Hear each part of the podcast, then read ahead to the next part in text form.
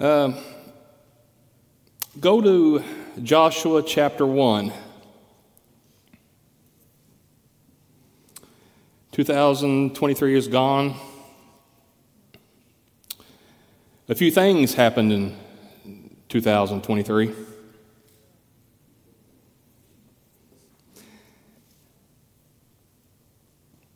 The House of Representatives start off in, a, in the ditch. They, uh, they tried to elect Kevin McCarthy as Speaker of the House, and it took them 15 votes 15 different votes to get it done. It was the most balance, ballots since the Civil War. And nine months later, he was ousted.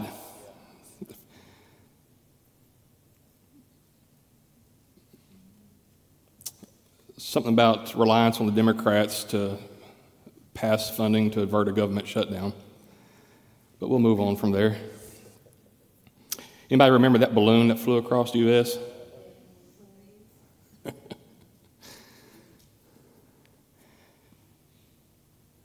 President Trump was indicted on four different criminal indictments. We had a 21 year old airman who circulated classified documents on internet message boards. Charles III and Camilla, Camilla was coronated as king and queen of the United Kingdom. A small tourist submarine imploded on the way to see the Titanic. And they said it was operated by a PlayStation remote. Uh, that, was, that would be enough for me not to get on, on, on that.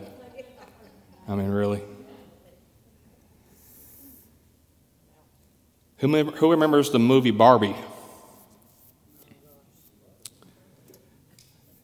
It was the most woke movie ever made, and it shattered box office records, too. The, the wildfires that ripped through Hawaii on the island of Maui, seeking or forcing people to seek refuge by jumping into the ocean and then killing 100 people. Tragic. It's very tragic. The United Auto Workers. Now, I can talk about these guys because this is where I'm from the car dealership industry. The United Auto Workers began a strike against the big three automakers. You know who the big three are? Yeah, Ford, Dodge, and GM, or Ford, Chrysler, and GM. The strike was, they was to, it resulted in a record 25% wage increase, 25% raise over the, over the next four and a half years, and also that wasn't enough. They reduced their work week to a 32 hour, four day work week. And we wonder why a $20,000 automobile now costs us $85,000. Back in 1975, my dad, he bought a brand new Corvette Stingray. Brand new. The sticker price on that car Brand, mind you, it's a brand new car, brand new. Back in 1975 was $6,000. I checked today, the price for a 2024 model Corvette Stingray is $82,000. And we wonder why we can't seem to get ahead financially. In October, the Hamas terrorists waged the deadliest attack on the Jews since the Holocaust. They slaughtered babies, they raped women, they burned whole families alive, and took hundreds of innocent civilians hostage. And since October 7th, more than 1,300 Israelis have been killed. Israel did get knocked down, but they did come up swinging. And may I remind you that Israel, the land of Israel, belongs to God. And He always wins. He may not come when you want him, but he's right on time, and he will win. He will win that fight. He'll win all fights, but he's for sure going to win that one.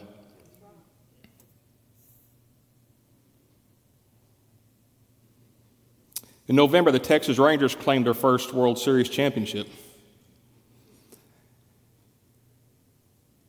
And in December, we witnessed our democracy crumble even further after the Supreme Court ruled of Colorado ruled to remove a presidential candidate from the 2024 ballot. Our democracy is failing before our very eyes. And now 2024 is here. In the back of everyone's mind is the hope that this year will finally be better than the last.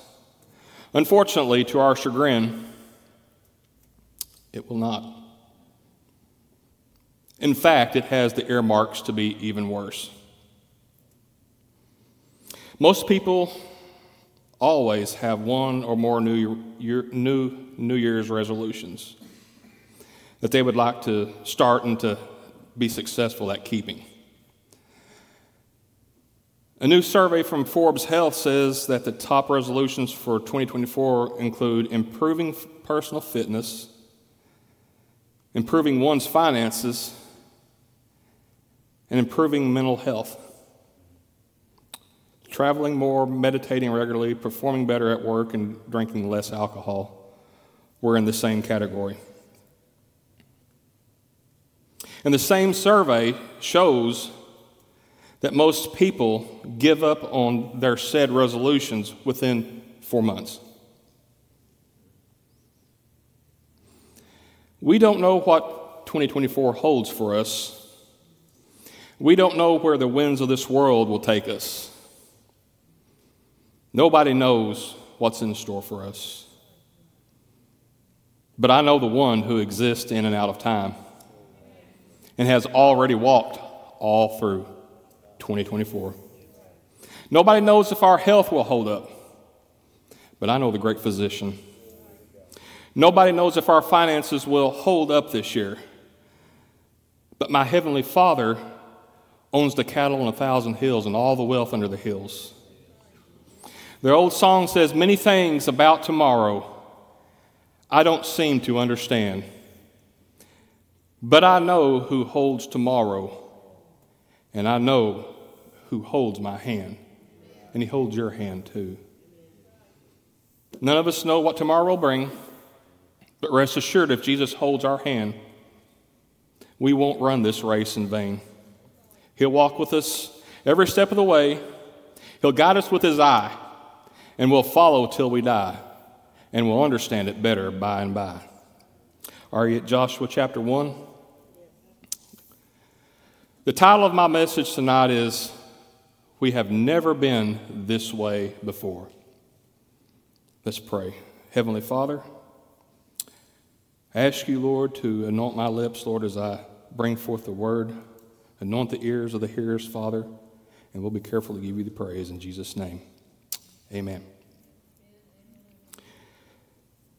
Joshua chapter 1, beginning with verse 1.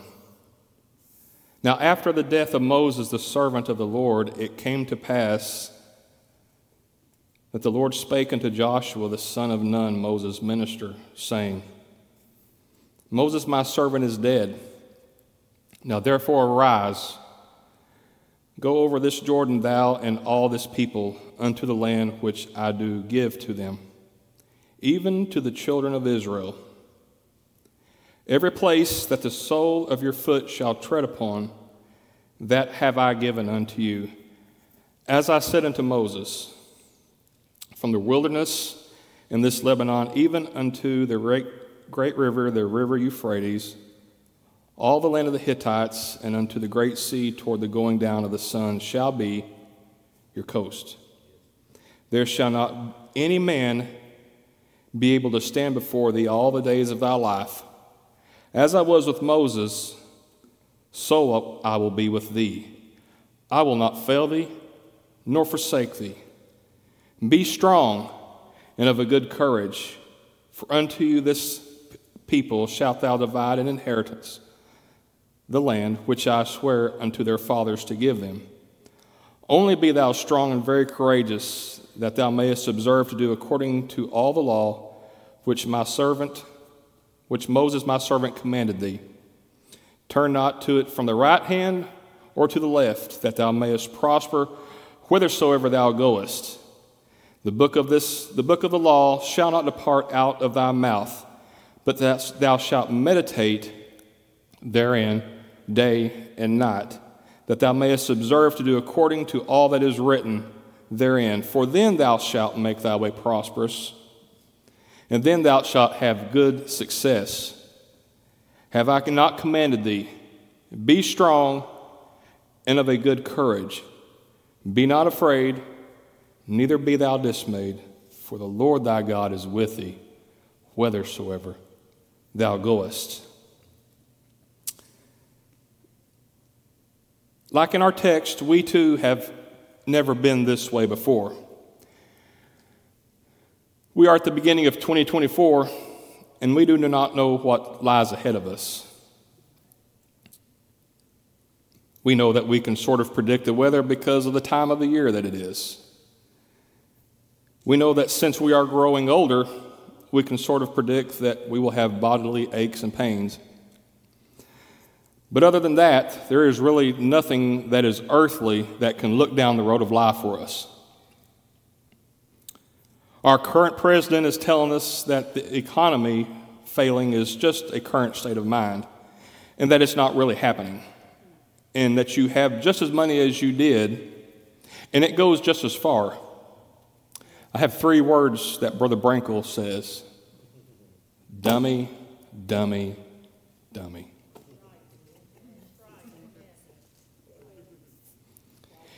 Even Warren Buffett has said that the incredible period is coming to an end and that investors are nervous about the future. I wonder why. Insurance rates are over the moon and just keep seem to be going up. And might I add that groceries are, astrom- are astronomically high as well. The average Gen Xer doesn't have enough money saved for retirement because of all the expense that is accrued today. And then there's the dreaded T word. Does anybody want to take a guess what that is? Taxes. That's ugly. I mean, the current outlook is bleak, to say the least. And like us, Joshua had never been this way before. They too were heading into uncharted waters, and their leader just died. But God had a man. God always has a man ready to take over, and that man was Joshua. He was best known as Moses' second in command and is considered one of the best military generals in human history. Joshua's leadership abilities is due to his rock solid faith in God Almighty. When the Israelites were on the edge of the promised land in Numbers 13, God commanded Moses to send out 12 people to spy out the land, one from each of the tribes of Israel. When they returned, 10 reported that the land that the Lord had promised was occupied by giants that were dwelling in large fortified cities. However, Joshua and Caleb were the only two who urged the people to take the land when they returned. Here we see, the one, we see one thing that, Joshua set, that sets Joshua apart from the rest of the Israelites. He believed the promises of God. Joshua and Caleb were not intimidated by the size of the warriors or the strength of the cities because they knew their God and remembered how he had dealt with Egypt. It, if God could take care of the mighty Egyptian army, he could certainly take care of the Canaanite tribes. But Moses, their leader, was dead, and God had just informed Joshua that he was to lead the children of Israel across the Jordan River to the promised land.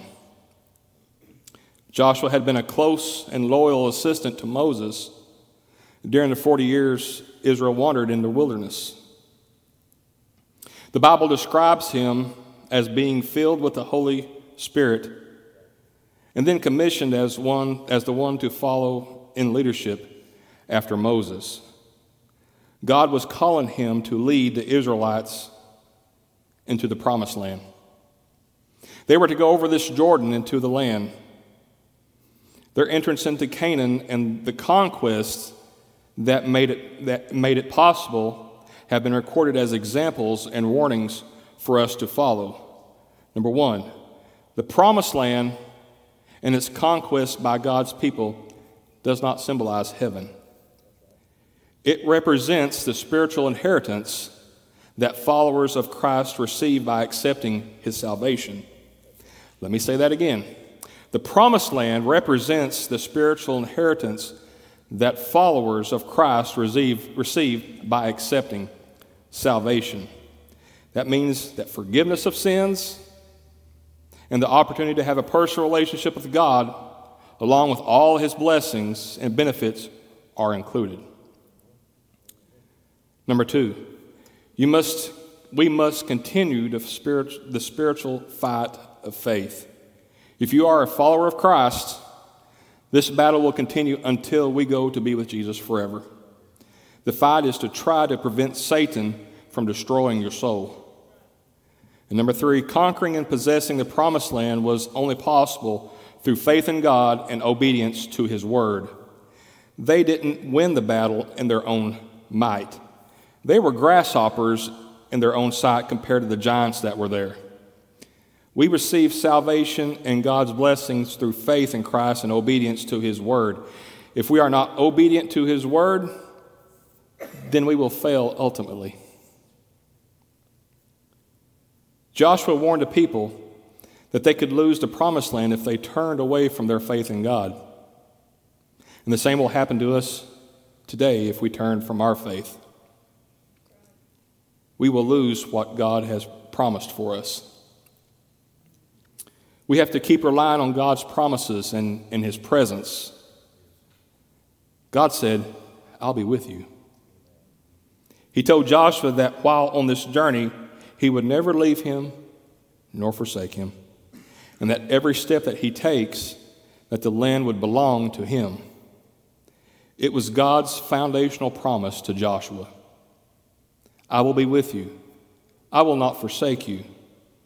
This is the same promise God gives to all of his followers, us, as we, as we go through the struggles of life. It's just a walk by faith that old song that Brandon just sang, I care not today what the morrow may bring. If shadow or sunshine or rain, the Lord I know ruleth over everything, and all of my worries, all of our worries, are vain. Though the tempest may blow and the storm clouds arise, obscuring the brightness of life, I'm never alarmed at the overcast skies. The Master looks on at the strife. Living by faith in Jesus above, trusting, confiding in His great love, from all harm safe in sheltering arms. I'm living by faith. We're all living by, we're all living by faith.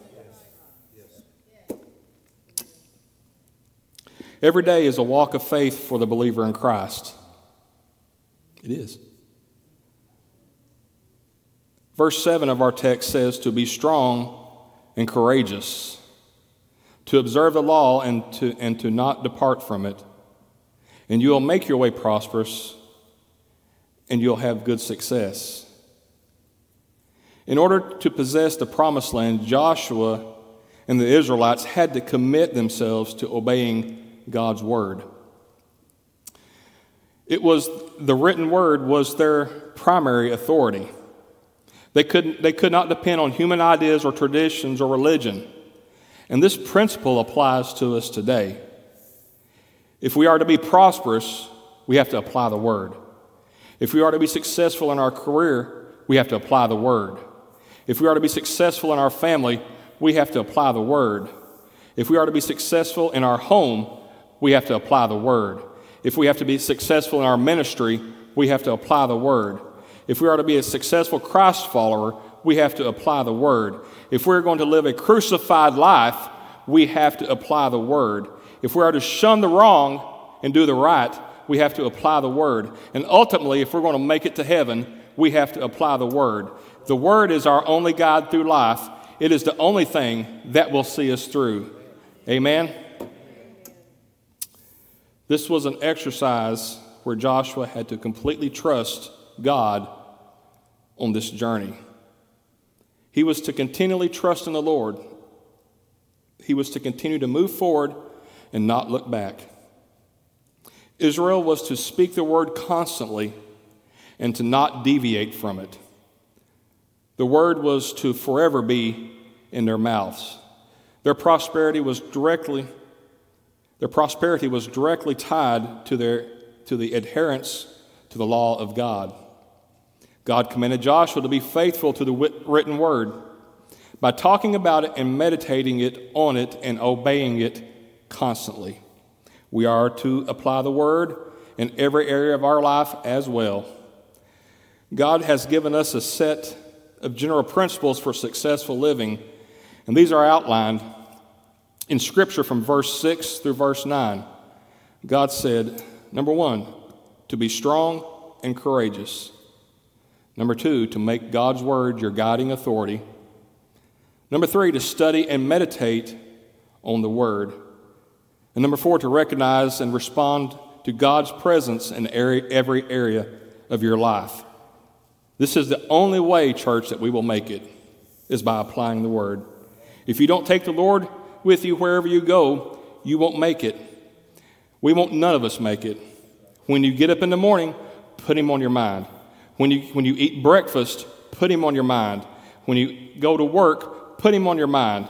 When you eat lunch, put him on your mind. When you go to your daily meetings at work, keep him on your mind. When you, when you drive home, keep him on your mind. When you eat dinner, keep him on your mind. And when you, and when you go to bed, put him back on your mind. There is not a point in the day where it, he doesn't say that he's not that he doesn't need to be on our minds. Can you somebody say amen? amen? However, God's promise to them was conditional. This means that God is not obligated to fulfill promises if we don't meet his conditions. You may say, I don't believe that. Well, I'll prove it to you. Romans 10 9, the condition. If we confess, our, confess with our mouth that Jesus is Lord and believe that God raised him from the dead, then the promise is we will be saved. The understanding here is that if we don't confess our sins, then we will not receive salvation. His grace is just not going to come and jump on you. You have to accept the fact that you are a sinner in need of a Savior. We are all sinners in need of a Savior. And when you confess and believe on Jesus as your Savior, then your name will be written in the Lamb's Book of Life. Revelation 3:20 says that Christ is standing at our life's door knocking, and the condition is if we open the door, then the promise, he will come in and have a relationship with us. If we don't open the door, He's not obligated to come in. God's not going to force Himself on you. If you tell Him to stop, rest assured, He will. He won't come any further. 1 John 1 and 9 says that if we confess our sins, which is the condition, that God is faithful and just and will forgive us of our sins, which is the promise. Here's one for you. Malachi 3:10. The condition is bring ye all the tithe into the storehouse that there may be meat in my house. And now the promise. And prove me now herewith, saith the Lord of hosts, if I will not open you the windows of heaven and pour you out a blessing, that there shall not be room enough to receive it. And I will rebuke the devourer for your sakes, and he, the devourer, shall not destroy the fruits of your ground, neither shall your vine cast her fruit before the time in the field, saith the Lord of hosts. and all nations shall call you blessed, for ye shall be a delightsome land, saith the Lord of hosts. What a promise. Don't expect God to bless you if you're not going to give him his tenth first. And the blessing is not necessarily tied to money. He says, I will pour out pour you out a blessing that there's no room to contain. That could mean a blessing in your health. That could mean keeping your car running that's fit for the junkyard.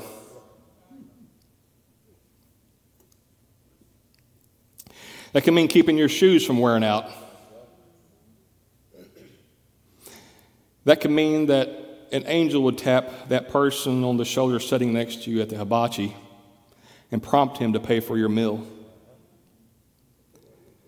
Whatever the blessing is that God is going to give me, I don't want it hindered because I didn't do what was asked of me. I want it all. You want it all. Say amen. God said to adhere to the law, do all that is written, and then they would be prosperous and then have good success. They were careful. They were to be careful to do according to all the law said in verse 7.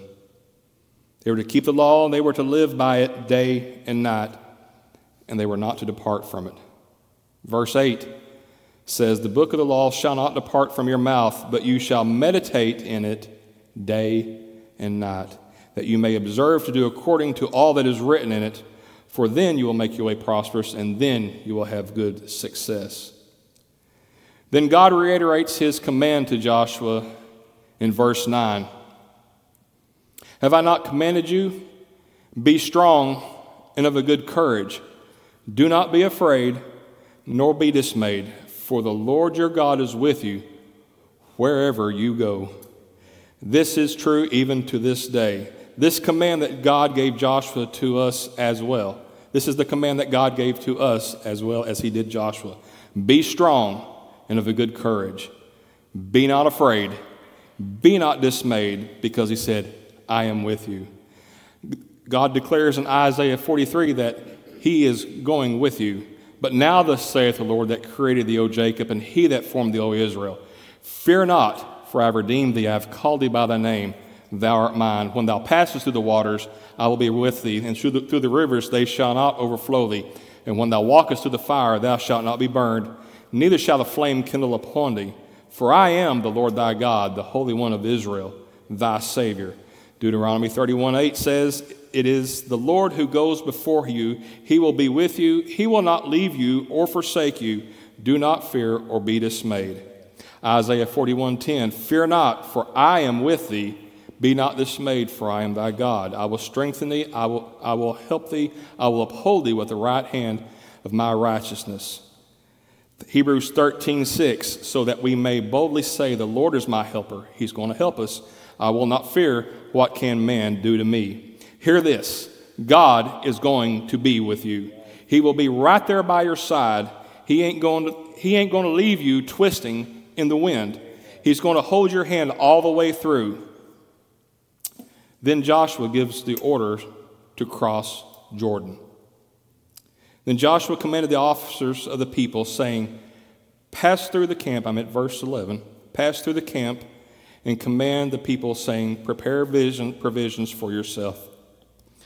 For within three days you will cross over this Jordan to, to go in and to possess the land which the Lord your God is giving you to possess.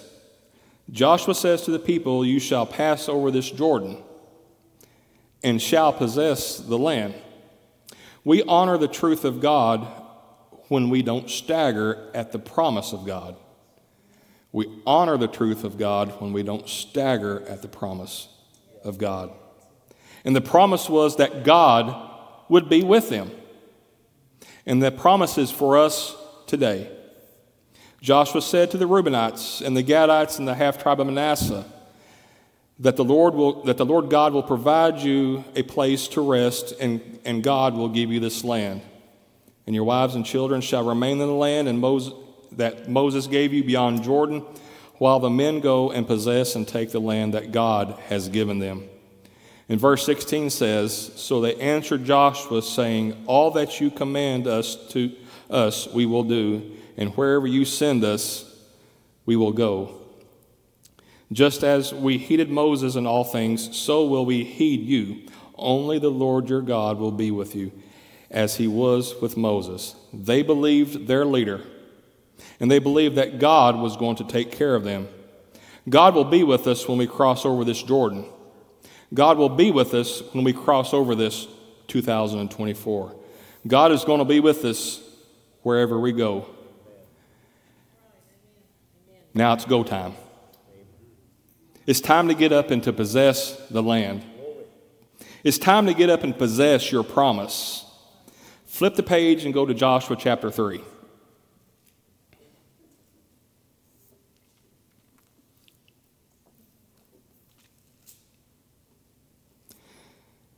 Joshua chapter 3.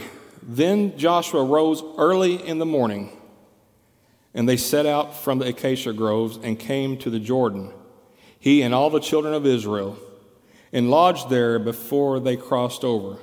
So it was after three days that the officers went through the camp, and they commanded the people, saying, When you see the ark of the covenant of the Lord your God, and the priests, the Levites, and the priests and the Levites bearing it, then you shall set out from your place and go after it. Yet there shall be a space between you and it, about 2,000 cubits by measure. Do not come near it, that you may know that the way by which you must go, for you have not passed this way before. And Joshua said to the people, Sanctify yourselves, for tomorrow the Lord will do wonders among you. Then Joshua spoke to the priests, saying, Take up the ark of the covenant and cross over before the people. So they took up the ark of the covenant and went before the people. And the Lord said to Joshua, This day I will begin to exalt you in the sight of all Israel, that they may know that I, as I was with Moses, so will I be with you. You shall command the priests who bear the ark of the covenant, saying, When you come to the edge of the water of Jordan, you shall stand in it you shall stand in the Jordan. So Joshua said to the children of Israel, Come here and hear the words of the Lord your God. And Joshua said, By, by this you shall know that the living God is among you, and that he will not that he will without fail drive out from before you the Canaanites, the Hittites, the Hivites, the Perizzites, the Girgashites, the Amorites, and the Jebusites. Behold, the ark of the covenant of the Lord of all the earth is crossing over before you into the, into the Jordan. Now, therefore, take yourselves twelve men from the tribes of Israel, one man from every tribe.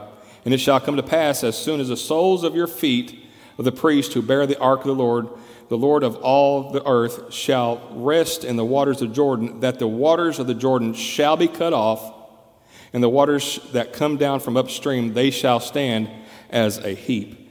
So it was when the people set out from their camp to cross over the Jordan with the priests bearing the ark of the covenant for the people, and those who bore the ark came to the Jordan, and the, and the feet of the priest who bore the ark dipped in the edge of the water, for the, for the Jordan overflowed all of its banks during the whole time of harvest, that the waters which came down from the upstream stood still and rose up in a heap very far away at Adam, the city that is beside Zaretan. So the waters that went down into the sea of Arabah the salt sea failed and were cut off, and the people crossed over opposite Jericho. Then the priest who bore the ark of the covenant of the Lord stood firm on dry ground in the midst of the Jordan, and all the people crossed over Jordan until all the people were crossed completely over the Jordan. God was more than just invisibly present among his people, he was with them the whole time. The ark was the visible symbol of his presence. And if you don't think the ark doesn't, have any power, just ask Uzzah about the power when he tried to steady it. It killed him dead when he touched it. God parted the waters at the Jordan just as he'd done at the Red Sea. The miracle provided clear evidence that God was with his people. And as they prepared to take possession of the promised land, God also provided proof that he was going to be with them. That demonstration of power encouraged and strengthened the people's faith so they could face the challenges of possessing the promised land. Would you stand with me?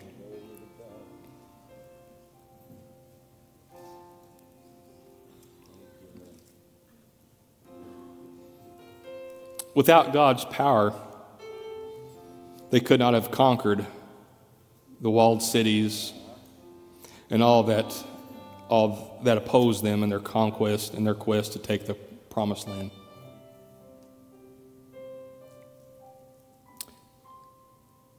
God's going to be with us.